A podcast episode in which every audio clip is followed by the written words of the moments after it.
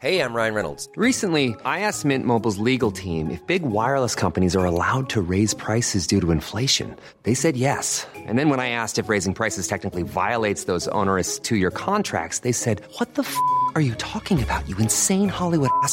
So to recap, we're cutting the price of Mint Unlimited from $30 a month to just $15 a month. Give it a try at mintmobile.com slash switch. $45 upfront for three months plus taxes and fees. Promo rate for new customers for limited time. Unlimited more than 40 gigabytes per month. Slows. Full terms at mintmobile.com. I'm Sandra, and I'm just the professional your small business was looking for. But you didn't hire me because you didn't use LinkedIn jobs. LinkedIn has professionals you can't find anywhere else, including those who aren't actively looking for a new job, but might be open to the perfect role, like me. In a given month, over 70% of LinkedIn users don't visit other leading job sites. So if you're not looking on LinkedIn, you'll miss out on great candidates like Sandra. Start hiring professionals like a professional. Post your free job on linkedin.com/achieve today.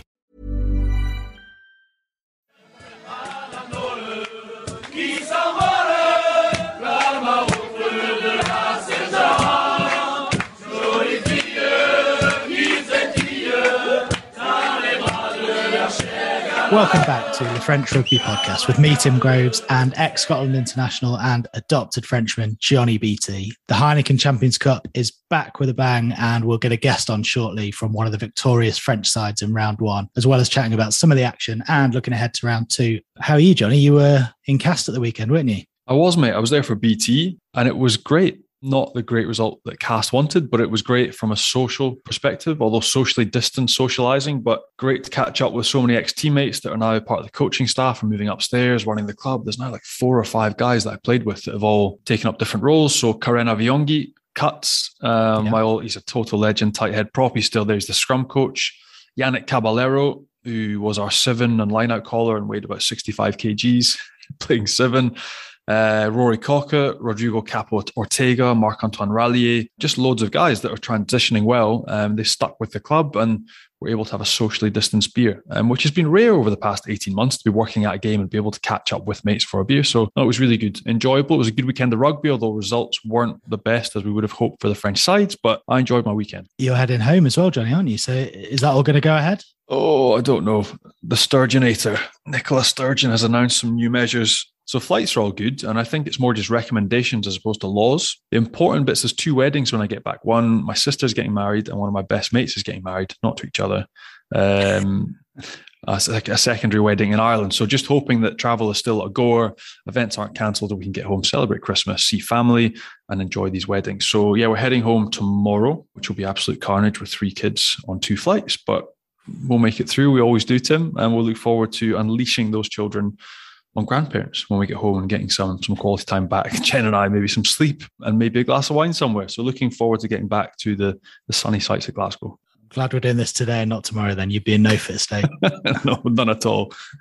Let's get into the Champions Cup then. And um, you mentioned it wasn't the best weekend for some of the French sides, but we'll start with the positives. Yeah. How good were Racing on that first night? Ridiculous. And that is taking into account the fact that they haven't been that great in the top 14. Scrum has struggled in the top 14. Physicality has been an issue, um, and they've played in fits and starts, but everything clicked against Northampton. They absolutely demolished them. And Finn, my old mate Finn, was absolutely sensational. So, look, when they play like that and when they get go forward ball, with that backline, they're so hard to stop. Like Gael Fickou running through first line defense and just like through George Furbank, like he's not even there and setting up tries. So when it all clicks and everything goes right, they are absolutely fantastic. That was a demolition of Northampton. And again, like Finn, when he's running those angles, when he's targeting big props in between like guard and pillar, and he's got him off and Kurtley Beale coming off his shoulders, he's just so difficult, so difficult to play against. Um, and Northampton couldn't cope with the physicality, with the pace, with the passes that were fizzing and the explosive nature of some of those Racing backlines. So um, a huge win for them. And yeah, demonstration really away from home. It was a great win. And they've had a few missing, to be fair, haven't they, in the start of the season during the top 14. Europe returns, Finn's up for it. Shows that they might go deep again. Well, they've certainly got the squad. The difference that we've seen, I think it'll be scrum for them. They, it flattered playing against Northampton, who didn't have a great scrum. But I think the the real issue for them, and, and that's been the issue in the start of the top 14 seasons, when they come up against the Toulouse, when they come up against the La Rochelle, when they come up against a Harlequins, whose pack were fantastic against Castres as well, are they going to be able to scrummage properly and compete in that area? Because in the top 14, they've had so many penalties conceded. They're playing off ball that's going backwards when they do have possession. So I think that will be telling for them. If they can fix their scrum and get it sorted, they've got one South African arriving fairly shortly, I believe. A big one. A big one, a, big, big signing. And he could make the difference. He can make all the difference for their Champions Cup and their top 14 campaign if he stays fit and plays well. So, but for me, that'll be the um, the telling element for their season will be if their scrum can hold up at the highest level. What did you make of the story around Antoine Dupont co going up against the recruitment consultants, teachers, whatever they were of Cardiff. I loved it. Plumbers, mechanics, the stuff dreams are made of, really. Like especially when you're coming through as a youngster and you're an apprentice or semi-pro. But for these guys going back to their jobs on Monday after, you know, they've just played against Anton Dupont, the best player in the world. And yes, he might have made them look a bit silly, but what an experience. And the crowd absolutely loved it as well. That was the best bit. The ovation that they gave those Welsh players for the effort, especially the first 40 minutes where first 25 minutes, I think they were leading up until 25, 26 minutes. Guts, determination, and it just shows there's so many different ways of winning rugby games. Um, and heart can take you so far. So it was incredible to watch. I absolutely loved it. A great story. It's different as well compared to last year where these games would have been cancelled straight away. The fact that they can get these fixtures on is still great for spectators to watch because it's a different story and you can even more more so back an underdog. So um, no, I absolutely loved it. I thought it was great for rugby um, and I really enjoyed watching the game. And a bit closer on the scoreboard, we mentioned it last week. It looked like the tie of the round: Bordeaux, Leicester, leaders in the top 14, leaders in the Premiership. Tigers just edged it, didn't they? Yes, I spoke to one of the boys in the Bordeaux camp today, um, and he was pretty disappointed. I, I, think as well, what they really battled with was the amount of kicks in the game. I think for spectators as well, it was a bit like t- watching tennis. At some points, there were that many kicks, but for them and for Bordeaux, what that did was it removed the element of physicality that they're so used to imposing on people, and they really battled with it. So I think it was something like 60 kicks for Leicester, 55 for Bordeaux, um, which is a lot of kicking in, in, one game of Champions Cup rugby, especially when Bordeaux normally hold the ball. And Leicester can be so good as well when they do hold ball. So, um, spot on from the Leicester coaching staff from Borthwick. So, no, uh, it's a massive win for Leicester, disappointing for Bordeaux, um, but a lesson for them in, in game management and maybe different ways of trying to win the game and how to be effective with their kicking strategy. So, wasn't the most enjoyable to watch, disappointing for Bordeaux, but that's a huge win for Leicester. Did you see what happened with Harry Potter? I did, I did mate. Ever seen anything like that before? Mate, it is. Again, Bordeaux, a lot, we're getting to stadiums and the different stadiums around European rugby, but Bordeaux, people forget there's almost like a moat around the mm. stadium. It's almost like you're going to South American football match. It's that kind of you're playing in Buenos Aires, you're playing against the Pumas, and you're playing in a football stadium. And again, Ben Lam just gives him a tiny shove in the back. Doesn't mean to push him over the hoardings at all, but he skips over himself, almost not knowing, or he clearly doesn't know what's on the other side.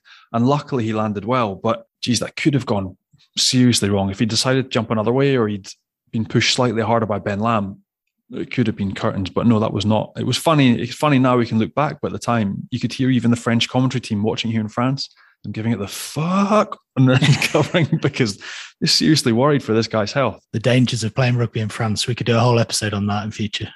yes, we could. Benji's not here, but what happened to his old club? Oh, I don't know. For me, it's a almost a little bit classic Clermont. They just for me still look like they're in transition. They look like a club that's losing. Clearly, Morgan Parra and Camille Lopez are both off. They look like they're starting to settle on how they're trying to play the game. And again, you forget they've from the noughties and the tens that the teams that I play against, they were an absolute juggernaut. So people are used to this absolute beast coming at you with massive units that are organized and determined. And it just looked like something's off and enough for Ulster to steam away. And again, the perfect away performance, they executed perfectly.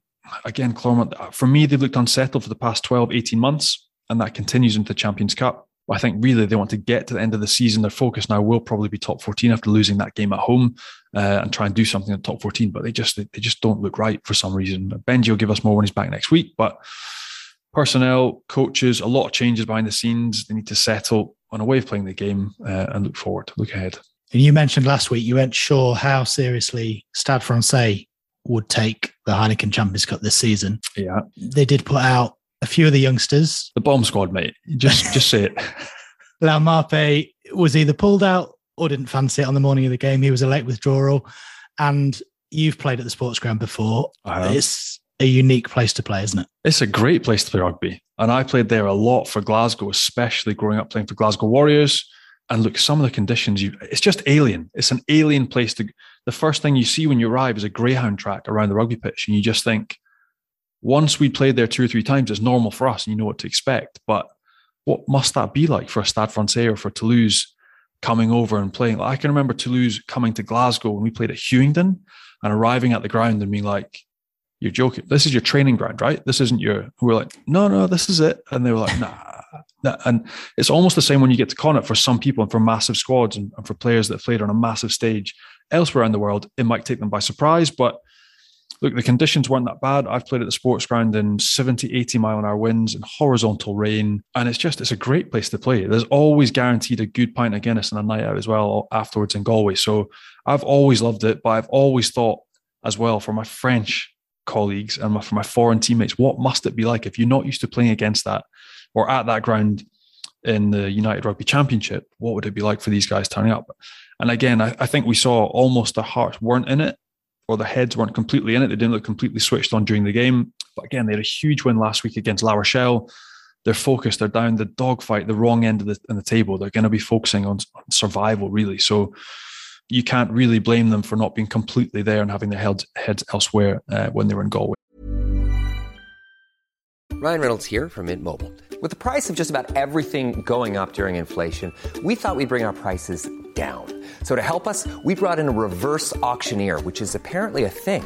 Mint Mobile unlimited premium wireless. Have to get 30, 30, bit to get 30, bit to get 20, 20, 20, bit to get 20, 20, bit to get 15, 15, 15, 15 just 15 bucks a month. So, Give it a try at mintmobile.com/switch. slash $45 upfront for 3 months plus taxes and fees. Promo rate for new customers for limited time. Unlimited more than 40 gigabytes per month slows. Full terms at mintmobile.com. I'm Sandra, and I'm just the professional your small business was looking for. But you didn't hire me because you didn't use LinkedIn jobs. LinkedIn has professionals you can't find anywhere else, including those who aren't actively looking for a new job but might be open to the perfect role, like me. In a given month, over 70% of LinkedIn users don't visit other leading job sites. So if you're not looking on LinkedIn, you'll miss out on great candidates like Sandra. Start hiring professionals like a professional. Post your free job on linkedin.com/achieve today. Ready to pop the question? The jewelers at BlueNile.com have got sparkle down to a science with beautiful lab-grown diamonds worthy of your most brilliant moments. Their lab-grown diamonds are independently graded and guaranteed identical to natural diamonds, and they're ready to ship to your door. Go to BlueNile.com and use promo code LISTEN to get $50 off your purchase of $500 or more. That's code LISTEN at BlueNile.com for $50 off. BlueNile.com code LISTEN. Many of us have those stubborn pounds that seem impossible to lose, no matter how good we eat or how hard we work out. My solution is PlushCare. PlushCare is a leading telehealth provider with doctors who are there for you day and night to partner with you in your weight loss journey. They can prescribe FDA-approved weight loss medications like Wegovy and Zepbound for those who qualify. Plus, they accept most insurance plans. To get started, visit plushcare.com slash weight loss. That's plushcare.com slash weight loss. Well, La Rochelle were the other French winners in round one at home to Glasgow, but last season's finalists were made to work hard for it. And we can have a chat now with their fly half. Ihaia West joins us. How are you? Yeah. Hey guys, thanks. Thanks for having me. Our pleasure, mate. Tell us, what was the feeling after the game? Yeah, it was a mixed sort of feeling. Obviously happy with the with the win and the four points, but like you said, they they made us work really hard for it, and we probably didn't perform at the level we know we can. And first 20, 30 minutes, we really really struggled to get into the game and adjust to obviously a different competition, um, different refing. I think our, our discipline was pretty poor, especially in that first 20, 30 minutes. But yeah, like you said, Glasgow put us under a lot of pressure. They held on to the ball for long periods of time and we had to make a lot of tackles and into that first half we slowly sort of worked our worked our way back into the game and um, yeah managed to get a result. I caught up with Greg Alldritt this morning a little bit and he loves it the change in opposition the change in styles the change of refs that you just mentioned. And sometimes the top 14 can be a bit of a slog a bit of a marathon. So you quite enjoy the change of styles and that, that different test? Yeah definitely. It's uh, it's awesome to to obviously get away from the top 14 for for a couple of weeks and like you said, play against different opposition, have a little bit of banter on the field, being able to speak English, speak English with the opposition. So it's always good to have a little bit of banter. And yeah, and I think obviously growing up in New Zealand, you sort of you see a bit of the Heineken Cup, Champions Cup on TV, and you know it's a it's a very um, prestigious competition, and to be able to play and be a part of it is is awesome. So yeah, I, I love um, changing up, you know, for a few weeks and playing playing the different opposition. Could you understand the banter from the Glasgow players? All right, mate. Actually, yeah, it is it is tough, but you know they've got a few foreigners in there as well, which makes it a little bit easier. I don't want to dredge up old ground too much, but you did very well in this competition last season up until the final. So just take us back to then.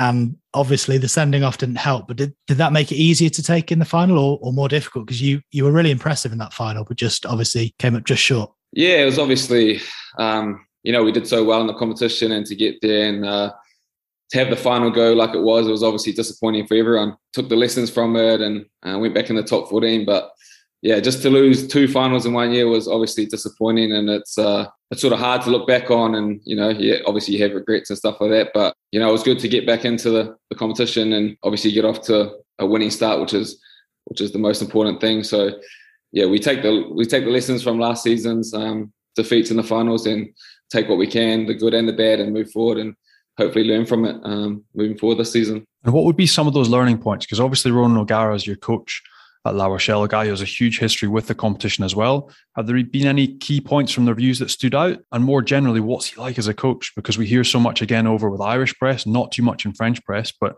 generally as a bloke and as a coach, his detail, what's he like? Yeah, he's he's awesome, Roger. I think he's a real he's real positive around the group. Like he always he wants to get the best out of the players, and he always he's always lifting us up, like making the boys see like what sort of group we've got and what we can do with the ball and without the ball with defense as well. So he's really big into you know really getting the boys confident and um, backing us on the field with what we do. And yeah, like you said, he's got a massive history in the competition as well, so we can we can take learnings from his. Uh, he actually like he's talked about as well. He's lost he's lost his first two finals as well. So obviously we didn't want to be we didn't want to do that, but we did. Um, so obviously that's another thing we can fall back on is because he bounced back and yeah he's uh, clarity is a big part of, of what he brings as well, and I think that helps massively with the with the team and our attack. Like everyone knows what we're trying to do, everyone knows their role in the system.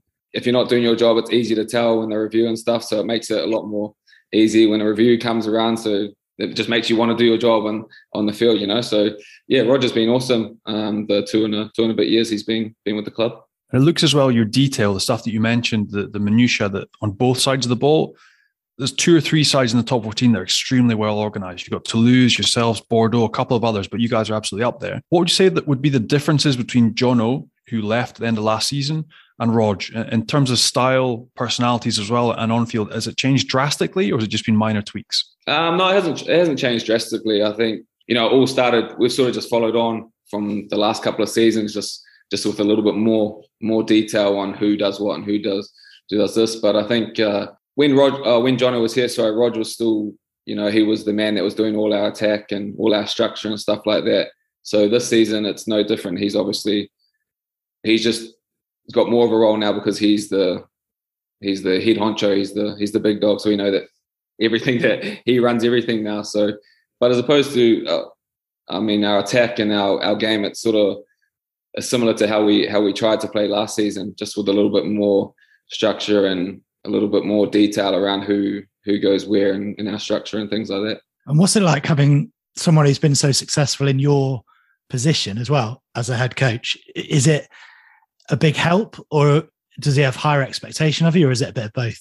I think it's a bit of both, but uh, yeah, I enjoy it. I mean, like we said before, going back to the finals, he he always tells me, you know, like he his first final, he was he missed five kicks or something like that, and obviously I struggled in the final last year with my goal kicking. So to be able to have someone like that who, like we said, bounced back and did what he did in, in rugby is, awesome. And I can always, you know, I can always go and ask him for tips and uh, and advice and stuff like that. And you know, we have a pretty good relationship when it comes to that sort of stuff with goal kicking, but not just goal kicking, like the whole game and and running a team and and how he wants a team to run the game and how he looks at the game because it's it's actually funny. Obviously, the way Rod sort of played was he was a big kicking ten and stuff like that. But the way he thinks about the game and the way he likes his ten to play is sort of how I like to play. Is a bit more um, ability to run the ball and play with a bit more ambition and things like that. So yeah, it's it's been awesome having having him as coach. I was going to say, is it a meeting of minds almost because you are quite different in styles from the outside looking? Do you have quite a lot of chats about that, about the way he wants to approach the game, the way you want to approach the game, and almost meet in the middle a little bit? Yeah, definitely. But um,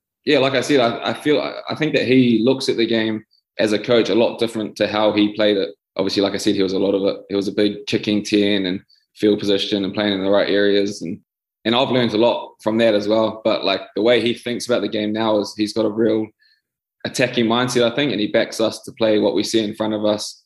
Um, he gives us the structures and stuff like that. But at the end of the day, if we see a picture in front of us, then he backs us to pull the trigger with whatever that is. So it's um, so it's definitely a balancing act, like you said. But um, yeah, we do have a lot of conversations, and we try and find out, you know, what's the best for the team. And it wasn't the easiest of starts. Obviously, you lost that first home game of the season to Toulouse after losing the two finals to them last year as well, which must have been a real bugger. Um, so that being his first game in charge, was it like a riot act read after it? Was it pretty harsh words? And because it seems since then your performances have steadily got better and better, and now you're absolutely firing. So it must have been quite strange for him as his first role as head coach, and the first games didn't go too well. So how was it managed internally? And, and, and clearly now you're on the right path. So what's been said and what's been changed? Yeah, it was it was a tough start to the season. We I think we actually lost our first three on the trot, so obviously it was a tough uh, initiation for Rog and the and the big the big role, the head honcho. So yeah, there was the odd time when he he he lost the lost it us, but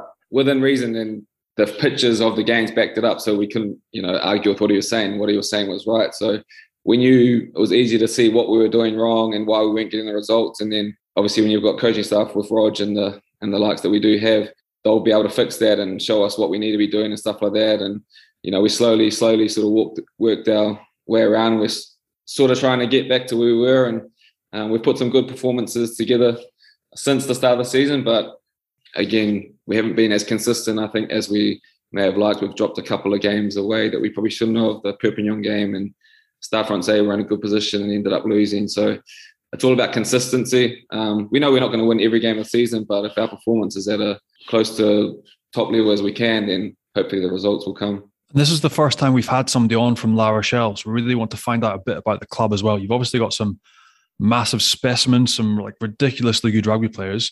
But who are the sort of core group of boys that drive the squad? You obviously got Romain Sazy your captain, but you got Victor Vito, you've got some massive names around the squad. Who are the big names in different ways? Like who's driving culture, values? Who are the funny guys in the change room? Who are the characters? Can you give us a little bit about behind the scenes and the squad? Yeah, well, like you talked about, the guys that sort of run the culture and stuff like that are the guys that have been around, you know, a long time. We've got Roman Sazi, who's played over 250 games, I think, for the club. Obviously, Uini Atonio, he's played over 200 as well, and he's awesome because he's obviously he's from New Zealand. He's been in France for 10 years, 10 plus years. So he came over when they were in Pro D2. Like, it's that long ago. Yeah, amazing. So, yeah, so the likes of those guys have been been with the club since those Pro D2 days, where they, you know, they built up, they won Pro D2, they come up to top 14, had a few tough years, and now you know the last few years we've managed to get a few results. So yeah, the likes of those two, Kevin Gourdon as well. He's one of the, he's the same. He's been around for since the Pro D2 days, and then obviously Greg Alldritt as well. He's our captain this year. He he leads a lot of it, and he's he's been awesome. He's only young, but he he leads us on the field and in and around training and meetings and stuff. He's always talking. And then obviously, like you, you mentioned, Victor Vito as well. Him and Tawera, they um they're part of the leadership group as well, and they lead lead a lot of the stuff on field as well. And uh, yeah, so we've got a good, an awesome leadership group that uh, lead us well, and they they link well with Rog and the, the coaches, coaching staff as well. And um, you say the clowns and the clowns in the team. There's a few. I think uh, Uini would actually have to be up there as well. He's every meeting like there'll be reviews and stuff, and it'll be a serious talk, and then he'd just happen to say something or take the Mickey out of someone, and everyone just bursts out laughing. So he'd be up there. Will Skelton as well. He's uh, he loves to take take the piss out of people here and there. You're not going to argue with those two either, are you? Like if you're Roger, yeah, yeah. you're just laughing. You're taking it on the chin and just just laughing away. But um, yeah, those two would have to be the ones that uh, get the laughs in the in the change room and things like that. And speaking of off the field, is there a a Joe Tekori? Someone are you are trying to keep up with on a night out? Ooh, there's a few. I'd, I'd have to say Uini as well. Like he's just he's getting a lot of shout outs today. Just, we call him like the king of La Rochelle just because everyone loves him here. Like he's the president's son. Everyone in the everyone in the city loves him. The crowd loves him, and all the boys love him as well. So he'd have to be our our sort of Joe Corey, I think. And as a 10, Johnny mentioned it.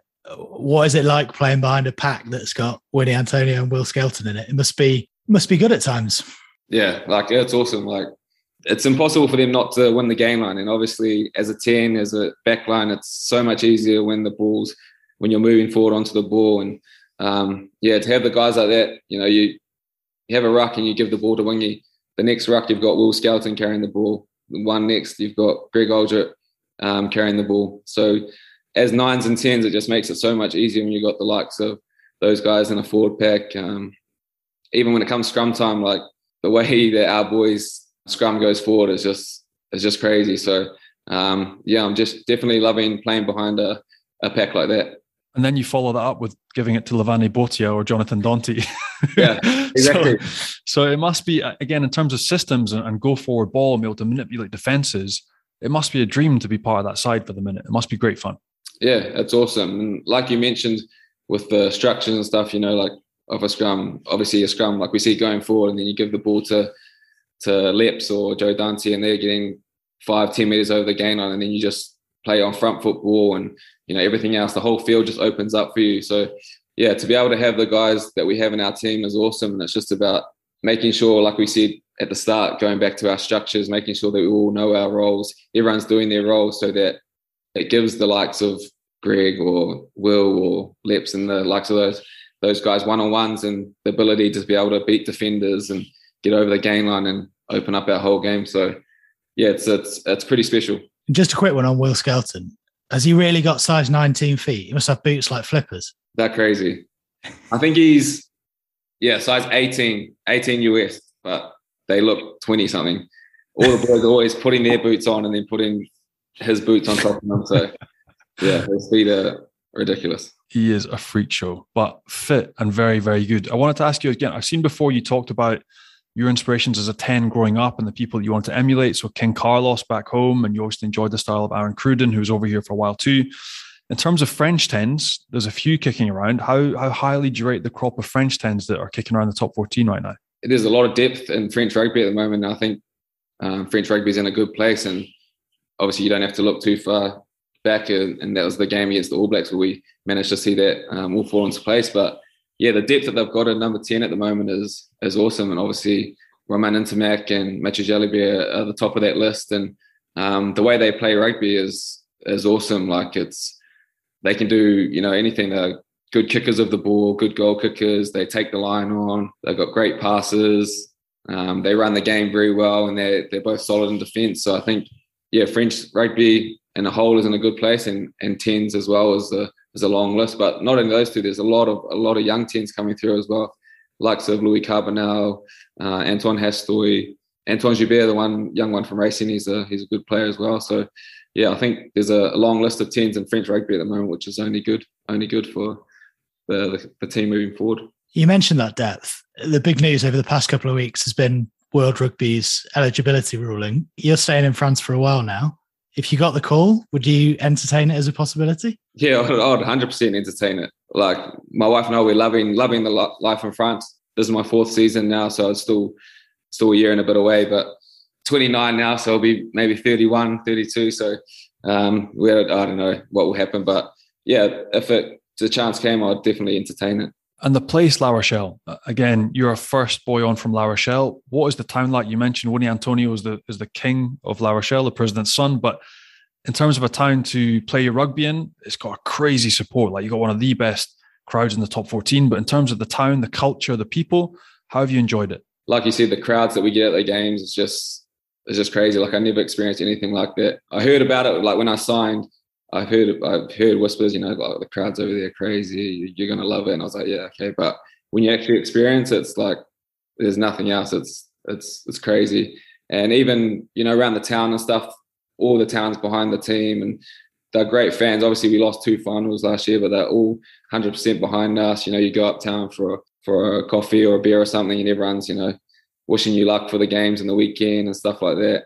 So yeah, it's an awesome awesome place to live in a in a, in a really nice town. And how big a decision was it to come over? Because I think you got the offer a year before you actually came, didn't you? And you waited a year, then made the call. Uh, and obviously, it's a long way to come.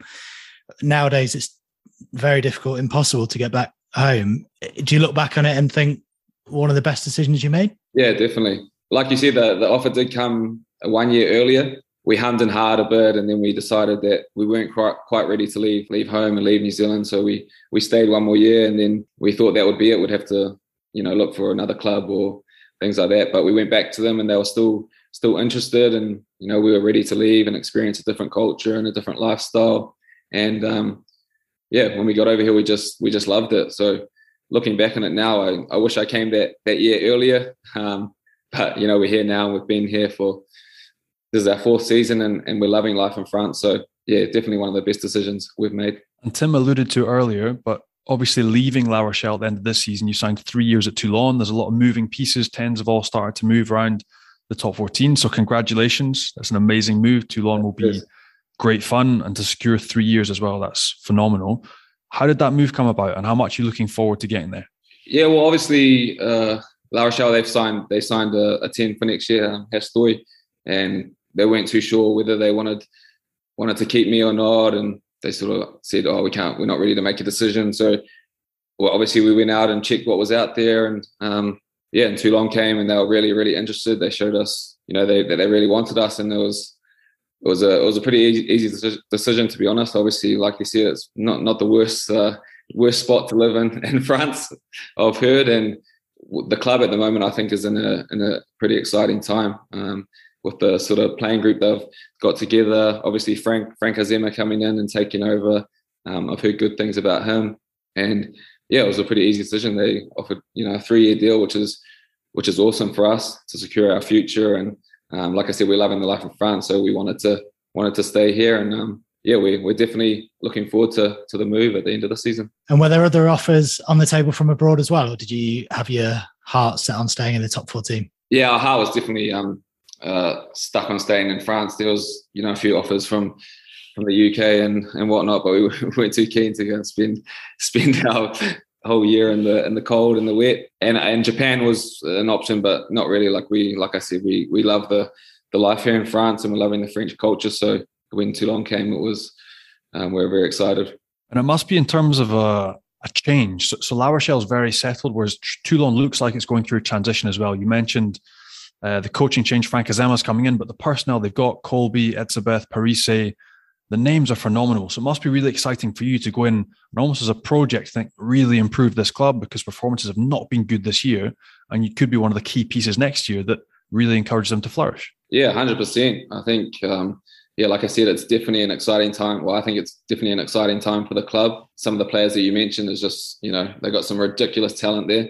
I think they just signed Waisea as well from Stade Francais as well. That came out today. He's another massive signing for the club. And yeah, like I've only heard good things about Franck Azéma as well and him taking over. So yeah, hopefully we can you know go on there and start getting some results and get back to the the Toulon of because that was another thing too, which made the decision um, pretty easy to go to Toulon. Like growing up in New Zealand, you know, Toulon and Toulouse are like the clubs you sort of associate to French rugby, and those were you know back in the days when Jonny was there and they were winning you know championships, you know left, right, and centre. And so to have the chance to to be able to play for that club, or hopefully play for that club, is is something yeah, it's definitely exciting.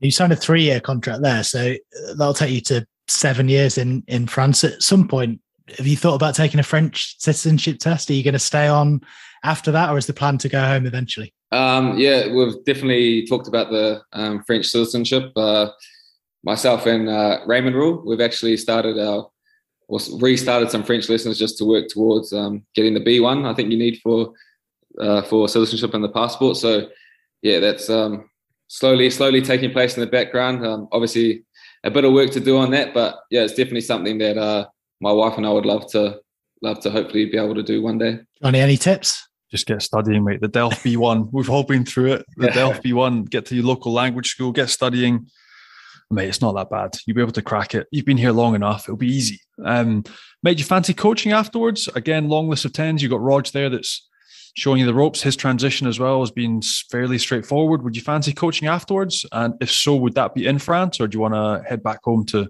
earn those coaching stripes?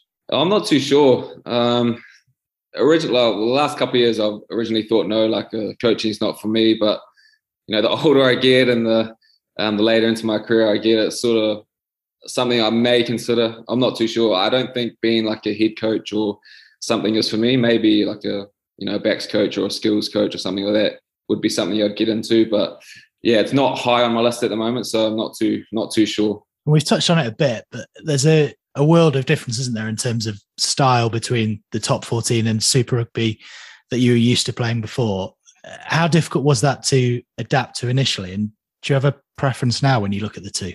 Yeah, it definitely was a tough, tough transition. Like I think the first five or six months in France was uh, was really difficult um, because obviously the game's a little bit different. It's a little bit slower.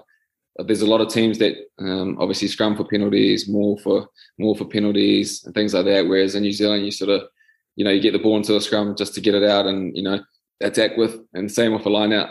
Um, so obviously that took a bit of getting used to because myself back in New Zealand, I think I was more of a sort of running 10 and playing with the ball in hand. And then getting over here, I had to learn how to, you know, play a lot more, play a lot more field position and keep the ball in front of my forwards to keep them happy so they can scrum for longer and things like that. But I think the last couple of years, the top 14, I think, has um, probably expanded a little bit more into there's team. There's a lot of teams that that like to play, uh, you know, exciting brand of rugby, and obviously Toulouse is one of those. I think we we are one of those teams as well. So and there's not just there's obviously more teams as well. So I think it's moving sort of that way, but obviously it's never going to lose its um, physicality and the way the forwards um, you know want to scrum and more and stuff like that. So a preference. I'm loving I'm loving uh, rugby in, in France at the moment, so I'll probably have to have to say the top 14. And bringing it back to the Champions Cup, you touched on it earlier on the criticism that you personally got after the final last year and and your goal kicking. I know that comes with the territory as a as a kicker, but it can take its toll, can't it? Yeah, hundred um, percent. Obviously, like you said, it comes with the territory. Being a goal kicker, you know, you you you grow up, you know, thinking about those moments and stuff like that, and so obviously not probably perform where you should be in the in the big games is obviously disappointing, and uh, it takes a takes a toll. But like I said before, yeah, obviously there's nothing I can do about it now. You know, it's, it's gone, it's past. I can't go back and change it. So it's just all about learning from it, learning from those experiences, and hopefully, if we get a if I get another chance in another final, then to be able to be better. Um, that's all I can do. And obviously, people will say what they will say, and that's happened throughout my whole career. You know, it doesn't. Uh, I think when I was a bit younger, it, it, really probably affected me a bit more than it does now. Uh, but now I've learned to deal with it. You know, people are going to say stuff no matter if you're man of the match or if you have a have a shocker. So yeah, all I need to worry about is my performance and my teammates and and coaching stuff. Does it make the fire burn even harder to to go again this season to to prove that you know everyone has an off day? And also we we mentioned or you mentioned Jonny Wilkinson earlier on. What kind of a personality are you? Because he would have been out 4.30 the next morning kicking 100 balls are you that kind of guy or do you give yourself a bit of a break um, i think i was out at 4.30 the next morning, but probably drinking away my sorrows. not, down the, not, down at the field uh, kicking. I was, you know, with the boys drinking beers, just feeling feeling sorry for myself. Um, but yeah, like you said, it definitely um, the fire's burning to to do all all I can individually and all we can as a team to hopefully put ourselves back into that position and have a chance to to play um, finals rugby because at the end of the day, that's that's why you play the game is to is to win titles and you know, it's my last season here, and it would be it'd be awesome to win a first title for for this club before I leave. It would be awesome because the story has been amazing to watch. From Pro D2 to where you are now, the, the, brand of rugby, the quality of rugby, the stadium, the crowd, it's built so nicely. Um, obviously, again, great win against Glasgow at the weekend. You go to Bath this weekend, who's struggling in the Premiership. What do you need to get right? Like again, you might have an opportunity with with knockout football again this year, but what do you need to get right going into the game this weekend in Bath? Yeah, like you said, they've um, obviously been struggling, but we know it's obviously a new competition for them, and it's it's the second game of the competition. So, you know, one one good performance from them can can turn their season around. So we're not taking them lightly at all. We um, have obviously taken the lessons. We had a good review today of our game against Glasgow and taken the lessons on board, and and and we've had a little bit of a look at Bath as well. So if we play how we can and we get uh, the things right that we need to uh, from our game last week, then and we can give ourselves a chance to to get a good win. But like I said, it's obviously it's it's still going to be tough. Obviously, away from home in in Bath um, against a team that's obviously, like you said, struggling, but they want to do all they can to to to turn their season around, and we just need to be make sure it's it's not us that they turn their season around against. Well, thanks so much for coming on and giving us an insight into the La Rochelle journey. And fingers crossed you can go one step further this year. No worries. Thanks for having me, guys. Pleasure, mate. Cheers, boys. Interesting that. Another converted Frenchman, Johnny. And a really, really good player. And just great to have somebody from La Rochelle on. We've actually had a few others lined up who probably join us in the new year. So Big Will Skelton, Greg Alldritt. But just great to have some insight into the club because they've been doing so well and consistently so well over the past three, four, five seasons. Um, and he's been a part of that. He's been a huge part of that, the way he's played the game. Uh, again, he's had great pack around him, great players around him, but he's been integral and he's a great bloke as well. So, really good of him to join us, give us insight into the club um, so we could learn a little bit more. So, hope everyone enjoyed that one too. And also interesting that La Rochelle were deliberating about whether to offer him a new deal. And when you're in that position and Toulon come along with a three year contract. Oh, it's a no brainer. But I think for the club, for La Rochelle, it's potentially a JIFF question. So they've gone for Antoine Hastoy, who is a great, talented young player up and coming. He was part of the France squad in the Tour of Australia. And that's a massive loss for Pau as well. So the fact that he's JIFF, it almost trumps no matter how good you are as a foreigner these days. It's it's, it's the it's the trump card. Um, and Ihaia has been fantastic for La Rochelle, but I think when you consider the personnel they've got, when they've got Vito, when they've got Skelton, when they've got Atonio, they've got some big regular front players that are non-JIFF, and he then maybe wasn't able to balance that out. So, as much as disappointing on a personal note for him to leave the club, again to secure his future to sign three years at Toulon, one of the biggest, the biggest clubs in France, um, is massive for him. But it's testament to how he's played over the past three seasons for La Rochelle. He's been fantastic. Right it's about time we did our Meater moment of the week, isn't it? So do you want to talk us through it, Johnny? Our Meater moment of the week is the best rugby moment of the weekend.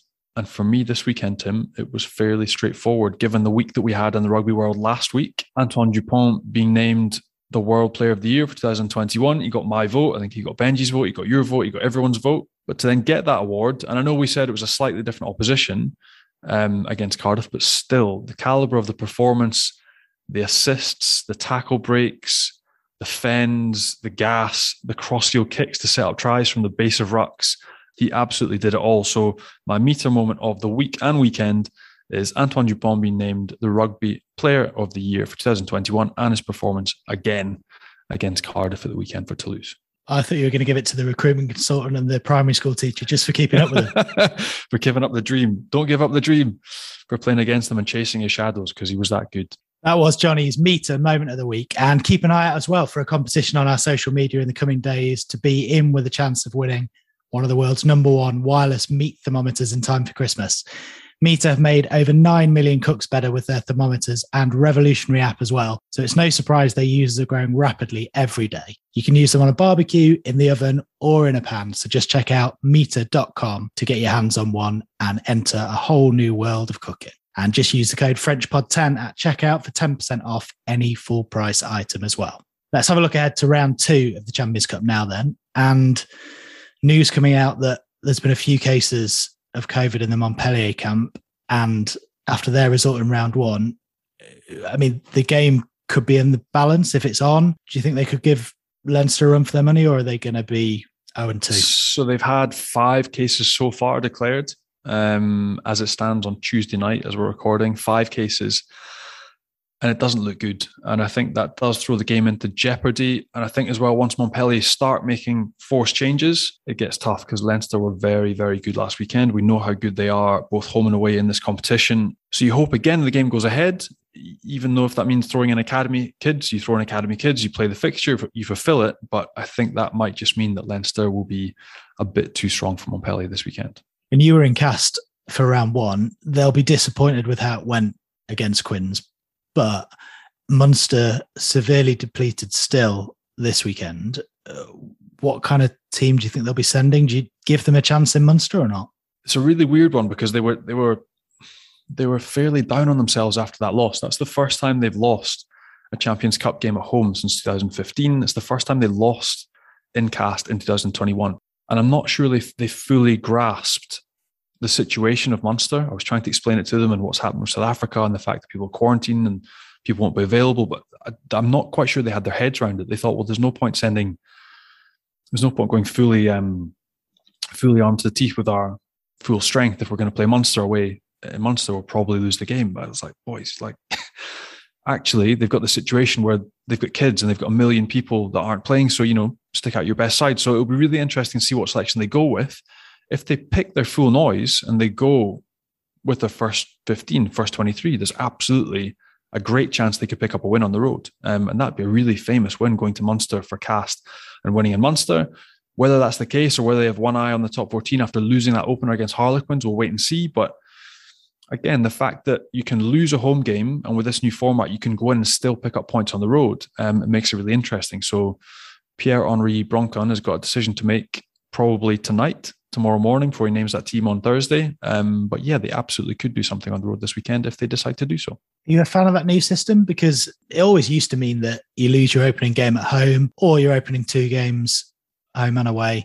That's you done, really. So it, it places a bit more interest later on in the pool stages and, and gives teams more of a chance to reach it to a extended knockout stage. Yeah, it just meant that towards the end of the group stages, it became less interesting. So if, if one big team had lost an early home game, they essentially threw the rest of the fixtures. Whereas now you take, for example, Bordeaux, who lost that game tightly against Leicester. They now, if they go to Llanelli and pick up five points, they're back in it and, and it's doable. So it keeps it interesting. It's a shorter format, but it keeps it shorter and snappier and it definitely keeps it more interesting. And what have some of the other fixtures involving the French teams in round two than any that you'd pick out? Um, I think racing to back up um, that big win at Northampton. I think they could school the Ospreys uh, in Paris this weekend. That Bordeaux one away to the Scarlets, that's a big game for them as well. I think they'll be looking to win that one on the road. Uh, Toulouse against Wasps. Wasps, again, I think they've still got 17, 18, potentially 19 people out with injury. So you're looking again for five points for Wasps that again, you just never know how that's going to play out in the knockout stages because they're clearly going to go through. But having played against weakened opposition in all of their pool matches, that that's not good prep. You've got Stade Francais against Bristol. Again, you've got to think Stade Francais are going to mix that team up and probably aren't going to take it too seriously. So you're thinking Bristol are probably going to do well in Paris. Um, and the big game for me which could be a real deciding moment their season, is Sale versus Clermont. You, again, you just don't know where you're going to get with Clermont. But we saw last year they went on the road and they beat Wasps away. Sale are a very good side as well um, and hard to break down. So, look, there's interesting fixtures the whole way through the weekend, and everybody's still got something to play for. So, um, no, a good weekend of rugby ahead of us. And one other bit of news outside of all things Champions Cup which is interesting for us because we had him on in one of the first few episodes of this podcast. Yep. And he was telling us then he still wanted to play for Italy. Yep. Wind the clock forward 18 months. Headlines coming out. Sergio Parisse still available for Italy in the Six Nations. Do you expect him to be there? Well, 100%. And why would you not? Why would you not pick him? And for him as well, it's his last season of rugby. He's announced this is going to be his last year, moving into coaching afterwards. They've got to pick him. They've got to pick him. It doesn't, I mean, building towards World Cups, he's still on form. He's still performing week in, week out for Toulon. He's still exceptional, one of the best eights in the world. So if you're looking for a point of difference, an X factor, and a leader, which he is, you've got to get him involved. He's world class. And as you mentioned, one of our earliest pods. So if you're listening, go back through the back catalogue and listen to Sergio Parisse, who you don't normally get to hear talk in English, because um, he was really interesting and uh, yeah, an absolute legend. So fingers crossed he will be back in blue for Italy over the next few months. There we go. We'll see him again in February and March and maybe get him back on. Thanks, Johnny. A big thanks to Ihaia West for joining us as well today. And thanks to all of you guys for listening. Make sure you hit subscribe, leave us a nice review if you can as well. Check us out on Rugby Pass and on YouTube. And we'll be back with another episode next week. Au revoir, Johnny. Cheers, Tim. Bye.